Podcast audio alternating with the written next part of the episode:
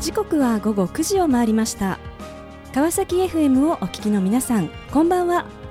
パーソナリティの森さやかです。本日第21回目となります森さやかの Life is a Journey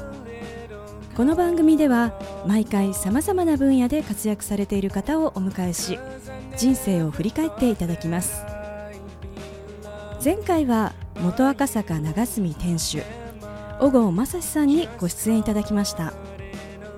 数学の教師を目指した大学時代バックパッカーとして旅する中料理の楽しさに目覚め大学を中退。既存の形にとらわれず自らの道を歩みミシュランの一つ星を獲得された小郷さん。未来は過去を肯定するためにあるというメッセージをいただきました。今回も素敵なゲストをお迎えしお話を伺っていきたいと思います。その前に最初の1曲をご紹介いたしましょう。The XX4 年ぶりのニューアルバム ICU より On Hold この番組は e コマースの売上アップソリューションを世界に展開する株式会社エイジアの提供でお送りします。さて森さやかの Life is a Journey 本日のゲストをご紹介いたしましょう。株式会社サニーサイドアップキャリア代表取締役平田静子さんです。平田さんよろしくお願いいたします。よろしくお願いいたします。平田さんは1969年にフジテレビにご入社をされ、はい、35歳で出版社の不走者へご出向されます、はい、で編集長として書籍「チーズはどこへ消えた」など数々のベストセラーを手掛けられその後富士山系グループ女性取締役となられてそして現在に至ります。はい。えー、今平田さんはあのサニーサイドアップキャリアという会社のま代表ということですがこちらではあのどのような事業をされているんでしょうか？はい。あのサニーサイドアップキャリアキャリアっていう名のごとくですね人材の紹介人材の派遣の会社です。あのつまりあの職を求めている方と、はいえ。え、人材を求めている企業とのマッチングをするという仕事です。はい、あのサニーサイドアップさんといえば、はい、あの本当にまあ PR 会社として非常にあの有名ですけれども、はい、つまりはその PR ですとか、うん、こうマーケティングに関わるようなこう人材の方っていうのがそうですね。あの今おっしゃったように親会社があの PR 会社なもんですから、はい、まあ、それにあの特化した形の、まあ、PR とか宣伝マーケティング、はい、等に強い人材をたくさん用意してますよっていう看板は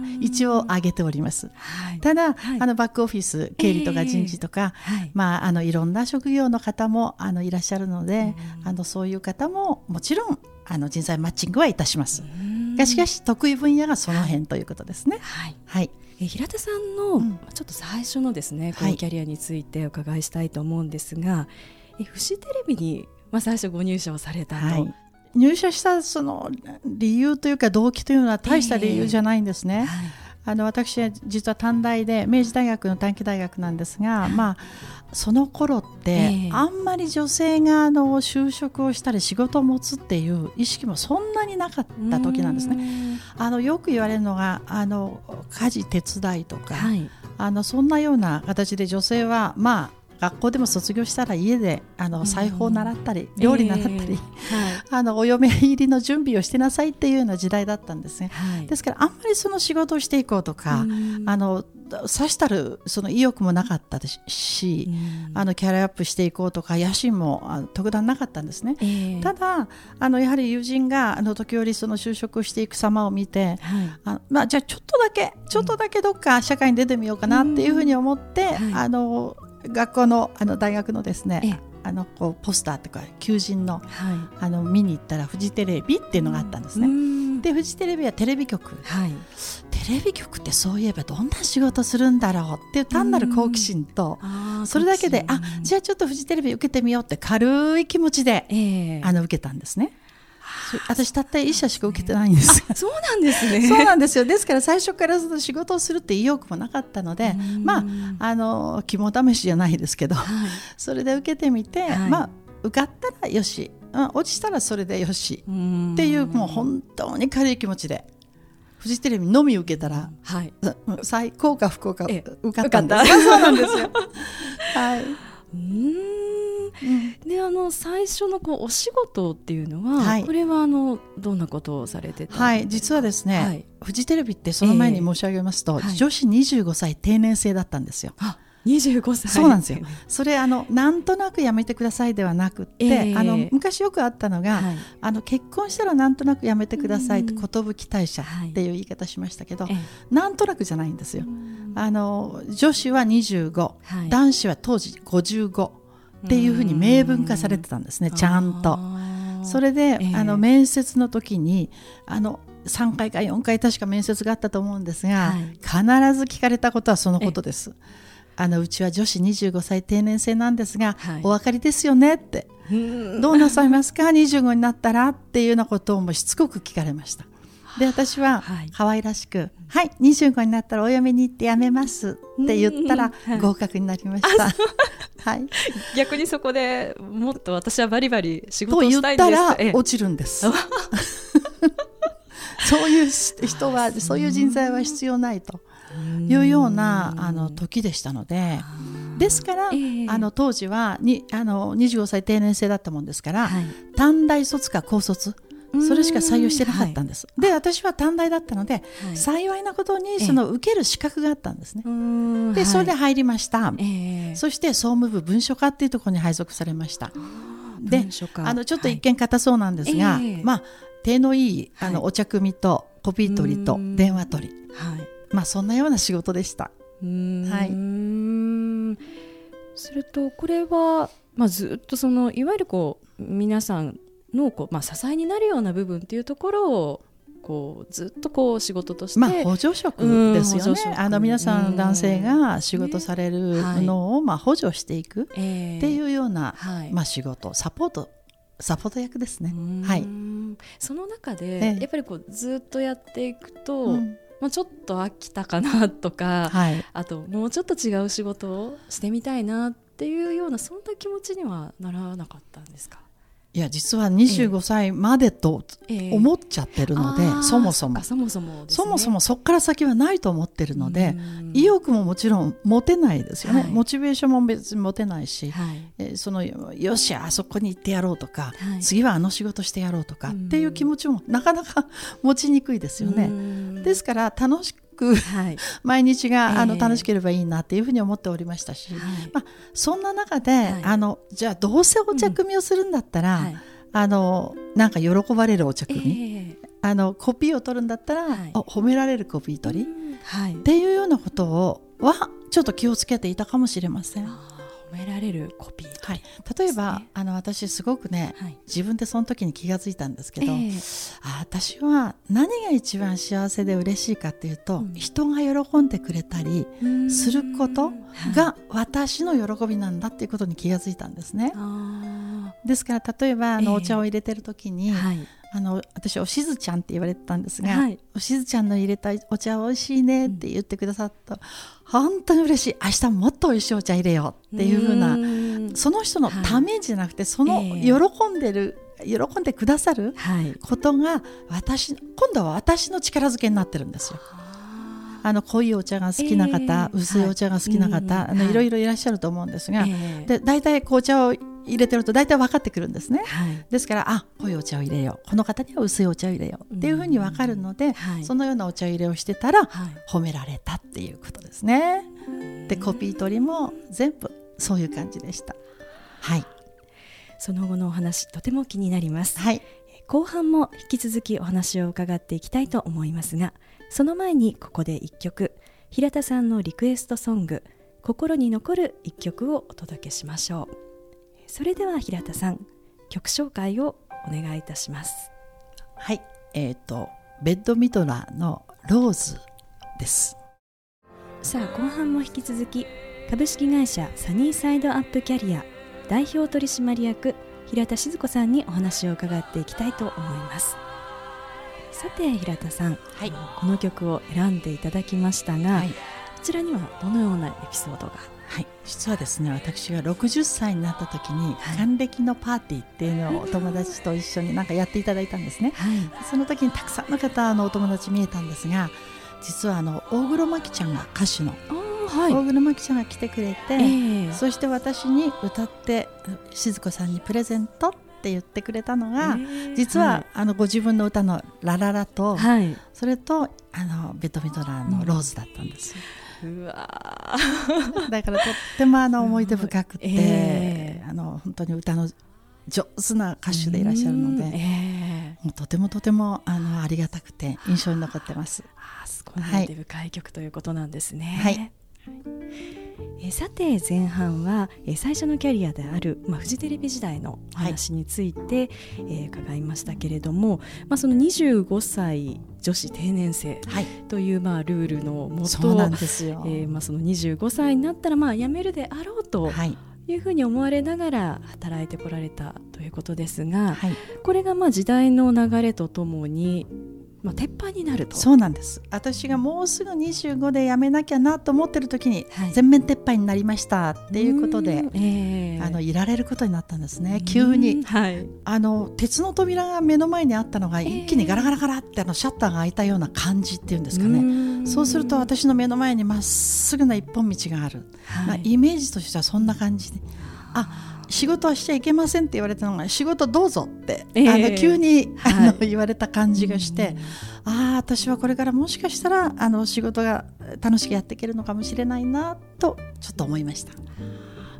そこで、まあ、道を歩まれるんですが35歳まで、はい、もういわゆるサポート業務まあ、そのお茶組ですとかコピーっていうのを35歳までずっと、はい、そうなんです。あの25歳定年撤廃といえどもですね、はい、あの行く先々で女子女子というか女性には、はい、まあ、そういったサポート、補助職みたいなことをやってくださいねっていうこう仕事の内容はさして変わらなかったんですよ。はい、その中でまあ、これ大きな一つ転機となるのがこの35歳の時にえ同じまあグループである、はい、え不走者、はい、出版社ですね、はい、そうです。でこちら今出向されると。はいそうなんです。この、まあ、事例を聞いた時はどんなお気持ちだったんですか？やだと思いました。なぜならば私はテレビ局に入ったのに、えー、でしかも定年制も撤廃になって、はい、テレビ局にずっといるなと、こういうふうに思っていたら、えー、急に出版社、私な正直言って何の興味もなかったんです、はい、例えば雑誌とか本とか、えーはい、あの大好きな方いらっしゃいますよね、活字が、私全然好きではなかったので、これは困ったなっていうことと、まあまあ言ってみれば左遷なのねっていうぐらいのあの気持ちで あの行きました。はい、当時まあ入られた時は、はい、その不走者の中でこうすぐにこう溶け込めたんでしょうか？あやっぱりちょっと文化も違いますし、うんえー、あのまあフジテレビっていうよその会社から、まあ、はい、何人かはもともといらっしゃったんですが、えー、そうは言ってもなんか、新しく新参者なので、ちょっとこう様子見をされましたね。一体どんなやつなんだろう、ってい。うような様子見やされた感じはあってなかなか居心地よかったとはスタート時は言えなかったですね。えー、奏者では最初その宣伝部っていうところで仕事をされていたと、はい、いわゆるまあ雑誌ですとか、こう書籍のこう PR 宣伝を宣伝ですね行っていくっていうことですね。あのその中でこう平田さんのフジテレビ時代の、まあ、ご経験ですとか、はい、仕事っていうのがこう生かされた場面っていうのはどんなところだったんでしょうか、はい、あのその名の通り宣伝ですので、はい、あのその出版社で不走者で出している雑誌とか、えー、書籍を、はい、いかに世の中の人に知っていただくかっていうのが仕事ですよね。でしかも宣伝と単なるパブリシティっていうの2班に分かれていたんですが、私はお金を使わずにパブリシティをしろっていう役割を仰せ使ったんですね。えー、だから私はあの今までの経験、まあ、フジテレビにいましたはい、だからテレビ局のあこの本は何何々の番組の、うん、あのプロデューサーにお願いしたらもしかしたらあの出していただけるかもとかちょっとコメントしていただけるかもとか、あるいはそのさっきあの総務部文書課っていうところにいたって言いましたけど、えー、その後にちょっとグループを司るセクションにもいたことがあって、そうしますと今度は富士山系グループっていう、まあ、例えば産経新聞とか、ポニーキャニオンとか、まあ、いろいろございますが、まあ、そこのセクションにいたもんですから、割とグループの人々も知ることとなっていたんですね。ですから、まあ、例えばこれは産経新聞の文化面に載せてもらおうとか、まあ、みたいなことがトントントンと今までの経験があの生きてきたんですね。で私その時に本当にしみじみ思ったことは、えー、やってきたことに一つも無駄はないんだなっていうのはつくづく思いました。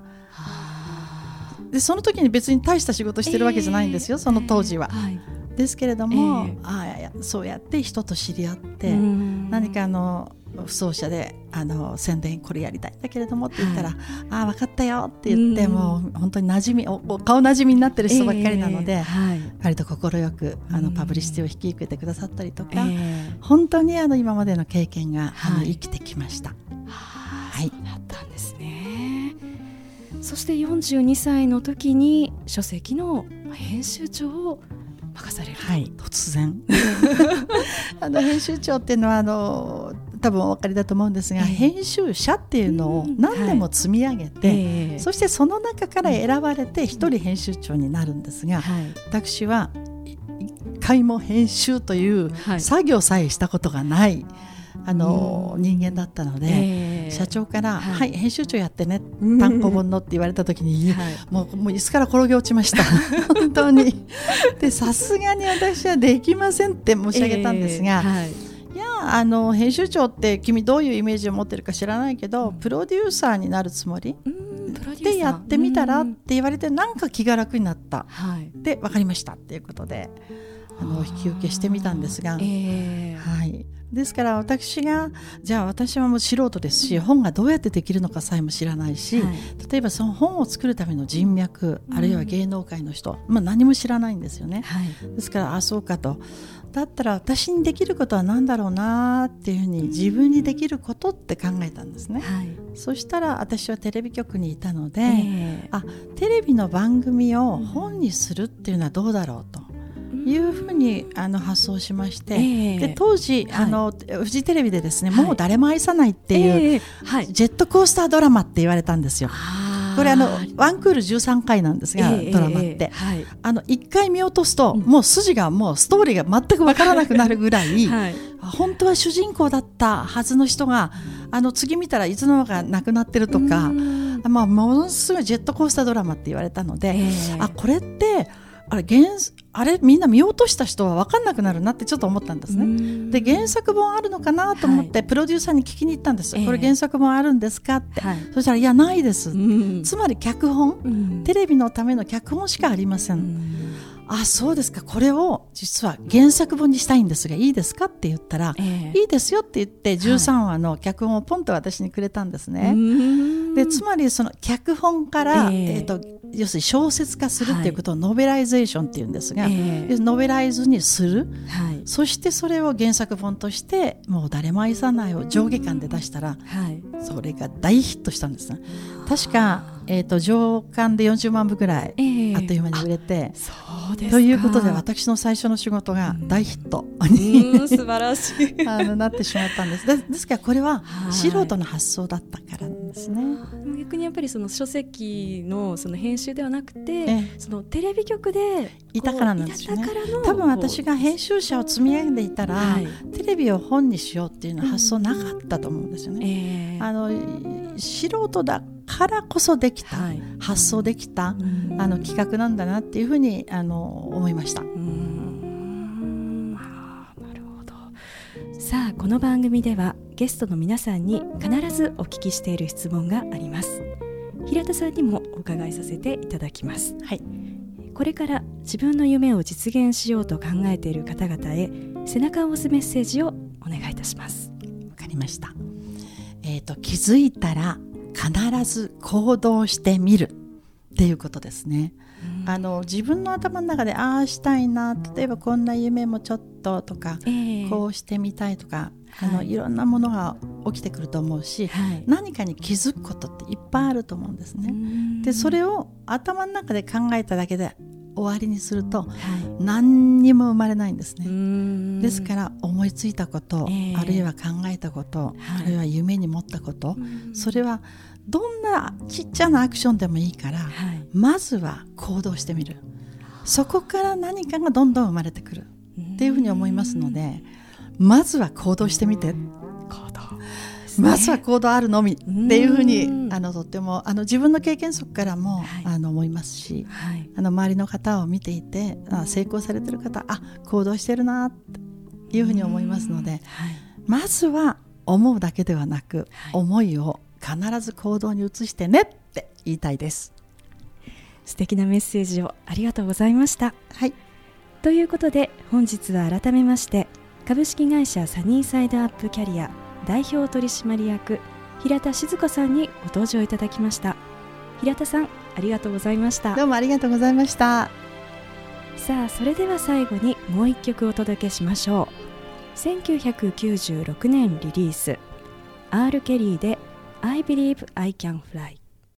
森さやかの Life is a Journey いかがでしたでしょうか？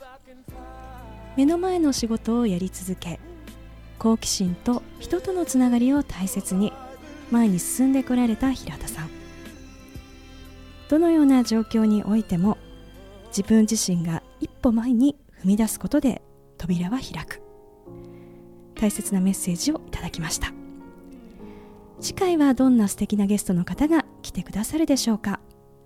来週もまたこの時間にお会いしましょう。今日も一日お疲れ様でした。おやすみなさい。